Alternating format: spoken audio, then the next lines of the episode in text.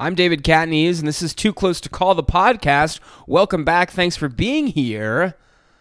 Congressman Seth Moulton is a Democrat from Massachusetts who serves on the House Armed Services Committee.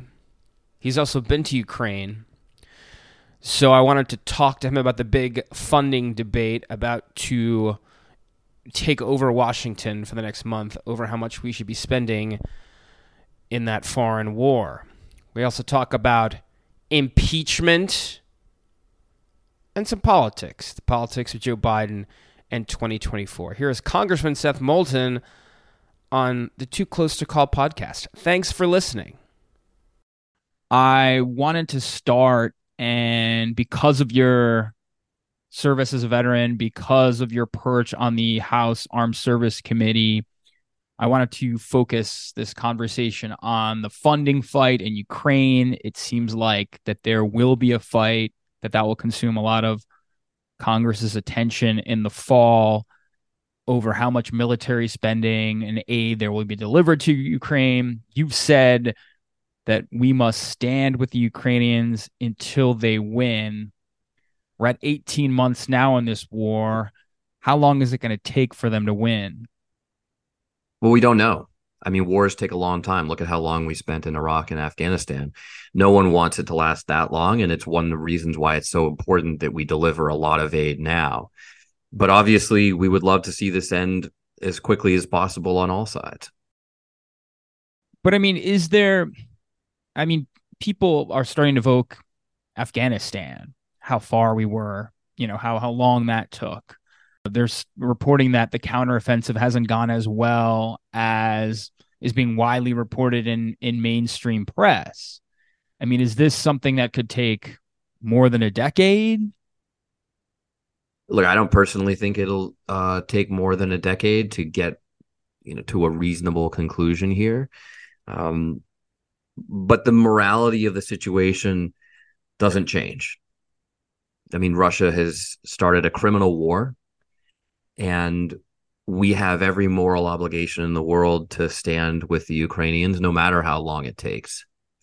But the other thing that we all need to understand is that what happens in Ukraine and what we're willing to do to support Ukraine has a huge effect on our national security all around the globe. There's no one who's watching our support for Ukraine more closely than Xi Jinping in China. And when he makes the calculation about whether to start a war over Taiwan, a potential World War III that would consume tens of thousands of young American lives, he's looking at whether we, along with other Western democracies, are willing to stand up to Vladimir Putin and ensure Ukraine has victory in Putin's illegal war. So, what we need to understand is that, yes, there's a compelling moral obligation to continue doing what we're doing. And for many people, that's enough. But there's also a very hard national security calculation why it is in our absolute best interests all around the globe to ensure victory in Ukraine. And that means as long as it takes, that, that could be 10 years, 20 years. Well, look, it could be 10 years or 10 years or 20 years, Dave. I don't think it will take that long, but it is directly proportional to how much aid we provide. I mean, there's no question that if this goes down to a trickle under Republican pressure to cut back on aid, then the war will take longer. You've also been critical of the Biden administration and their handling of this war. You've said that they need to do more. Do you still believe that, or have they met your expectations on as far as funding and aid for Ukraine? Well, look, I'm an equal opportunity bipartisan critic here. I just try to speak the truth, especially about issues where lives are on the line. And my specific criticism of the Biden administration has been that they haven't moved quickly enough. I think that they've actually done all the right things. It's just often taken them too long to get around to doing them. And that's been consistent uh, from the very beginning, even before the conflict began. I went to Ukraine a few months before war broke out, and I wrote a piece in the Wall Street Journal about how we needed to be more aggressive in deterring and preventing conflict rather than just thinking about how we might respond. So, all along, the Biden administration has come to the right conclusions and actually been really smart and savvy about how to fight this war to ensure Ukraine's success without provoking a larger war with Russia. But I do think they've often just taken a little bit too long to make decisions. And you see this uh, with numerous examples. They're they're providing F-16s now. Uh, it's been a long time coming. They provided tanks at the end of the day after an awful lot of back and forth and, and bickering and internal deliberations. Even more controversial decisions like providing them uh, these cluster munitions, which nobody likes. Uh, as an infantryman myself, I don't want to step on an unexploded bomblet. Uh, but there's a very compelling moral reason to give Ukraine this tool that they need to win on their own territory, you know, where they're calculating the risk of having unexploded bomblets there down the road. And it took a long time to get to the point where they were actually delivered. Do you think if they moved faster, that the Ukrainians would be having more success in their counter counteroffensive against Russia right now? Well, in certain places, yes. I mean, Uh, look, if Ukraine had been able to start its counteroffensive sooner, then the Russians would have been less dug in. And what we're seeing now is the Russian defenses are more established than we, I think, were hoping. Mm, I, I maybe anticipated, but at least we're hoping, right? But for months, the Russians have been stuck in one place, digging deeper, laying more minefields. And if they had had less time to do that, the Ukrainians would have had an easier time breaking through. And the White House wants $24 billion on top of about 128 billion that has already been delivered. Is that the right number that they have settled on for this additional military allocation? One thing we've learned sitting on the House Armed Services Committee is that when administration officials come in and brief us in a classified setting, again, we often have criticisms about how quickly they're moving, but they are very thoughtful about how they're making these calculations and determinations. So we'll scrutinize that number in further classified meetings this fall, but my intuition is that it's probably about right. I find it fascinating that the parties have sort of switched their traditional posture on American intervention, right? It's now the Democratic Party for for for the most part that is become more of an interventionist party in global affairs because of Trump and the Republican Party sort of retreating. Whereas just you know 20 years ago that would have flipped with you know John McCain on one side and Barack Obama on the other side. I, I remember the 2008 election. Why do you think that has occurred in the last 20 or so years where the parties sort of have switched their their overall position on international affairs?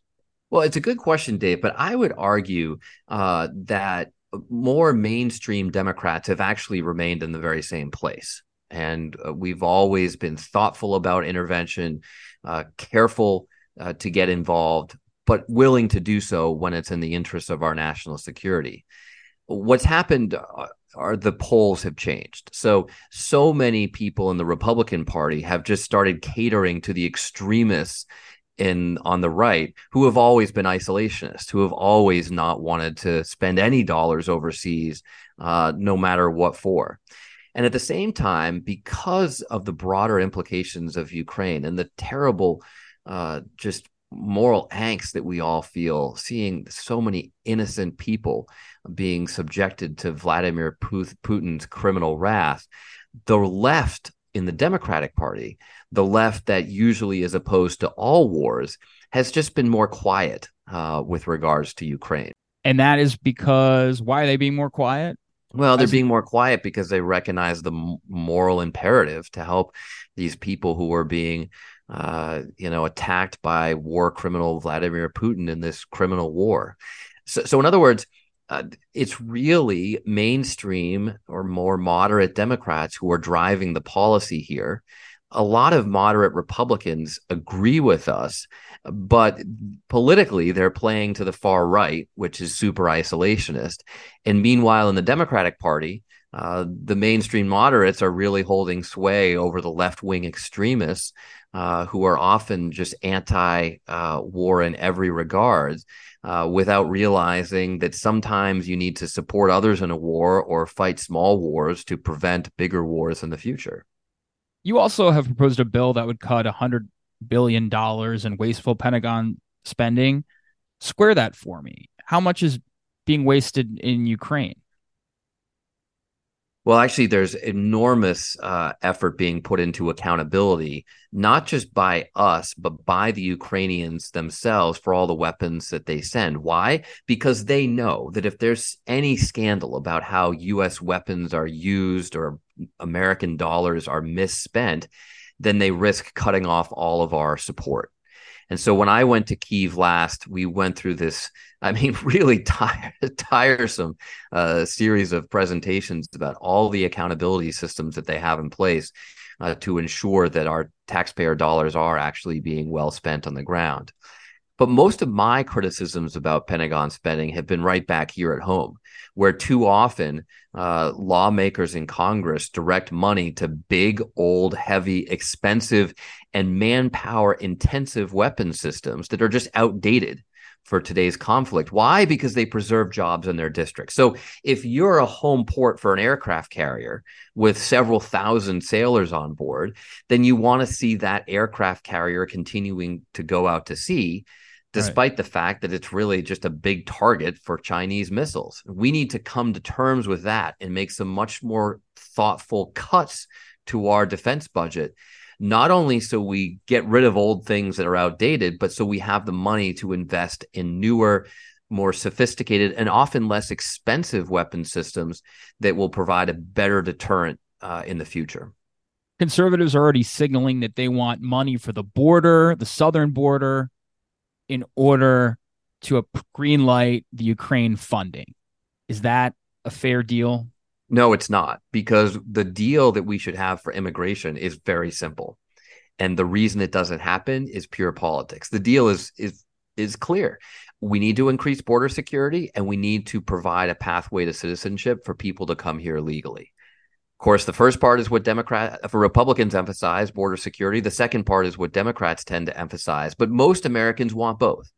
And that's a very simple deal that we need to have to reform immigration, improve border security, and provide a pathway to citizenship for all the people that are here, that we want to remain here, and that frankly are important for our economy. Immigration has always been a critical driver of the United States economy. And one of the reasons why uh, a lot of restaurants in, in New England are closed on Sundays and Mondays this summer is because they simply don't have the staff to fill those jobs.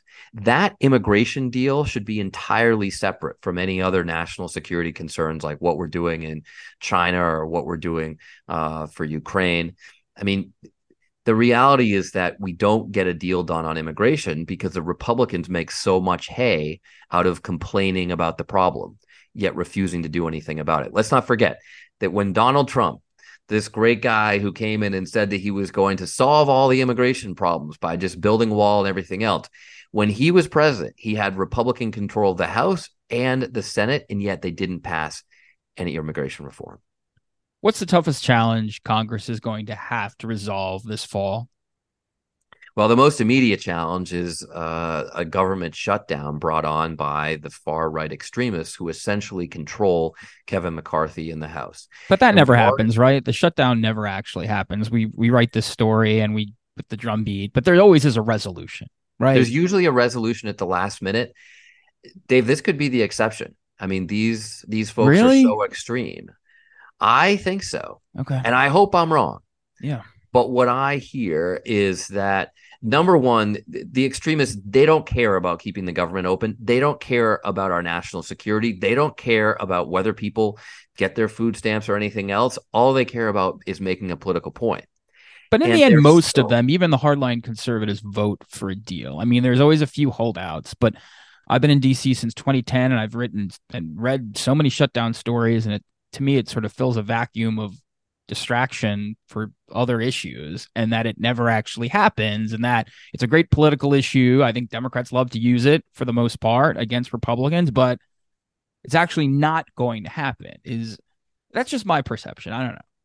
Well, first of all, Dave, you've been in DC longer than me, so you probably know this better than I do. But my concern is that yes, you're right. There's always the majority of people vote to get us out of a shutdown, but there are already always a few holdouts. But the problem is those few holdouts are the extremists in the party who control Kevin McCarthy right now. And so I think that that, that McConnell is not going to want to shut down. I think that a lot of Republicans in the House are not going to want to shut down. But as long as the people who have a stranglehold on on Kevin McCarthy's speakership are willing to put us into a shutdown, we could very well find ourselves there. And that's my concern. I hope you're right and I'm wrong, but I'm worried. Okay, a couple political questions before we wrap how pumped are you for a second term of Joe Biden?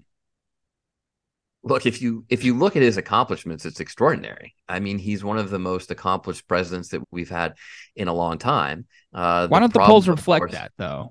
What's mean, that? The polls don't really reflect that. You know, he's know, middle, you middling you didn't in the forties. About the polling, you asked me okay. About how I feel, right? And as a lawmaker who wants so you're to see pumped. things actually get in made into law and changes for the country, I think that's great. We want a productive president. I mean, I don't have to I don't I don't need the most brilliant speaker or the most articulate debater. I want a president who can get things done and that's what Joe Biden has proved he's able to do. How much of a problem is Hunter Biden going to be for his father and how much fodder is he going to provide for Republicans on the Hill this fall? Well, every time Republicans have been asked, you know, what's the smoking gun? Where, when are we going to see the evidence? They've not been able to come up with anything. In fact, they don't even tell you at this point that there is going to be something. So there doesn't seem to be a whole lot of substance here. But are they going to try to make political hay of it? Absolutely. Are they going to rake the president over the coals? Absolutely. What I'm hoping is that most Americans can see through that and recognize that Hunter Biden clearly has his problems. And the president is actually being very forthright and having them addressed by the Justice Department. And he's also being very clear about how he loves his son. And as a father myself, that's that's something that I can certainly understand. Do you think James Comer is acting in good faith on the House Oversight Committee, providing oversight of the administration? No, I don't. I think he's just trying to make a name for himself by uh, coming up with uh, with uh, political attacks on the president, and and we've seen him several times talk about how he's got this great star witness, and oh, just wait a few more days, and we'll have the smoking gun, and he's never come up with anything. All right, Congressman, thank you very much for chatting with me. Appreciate it. All right, Dave, thank you.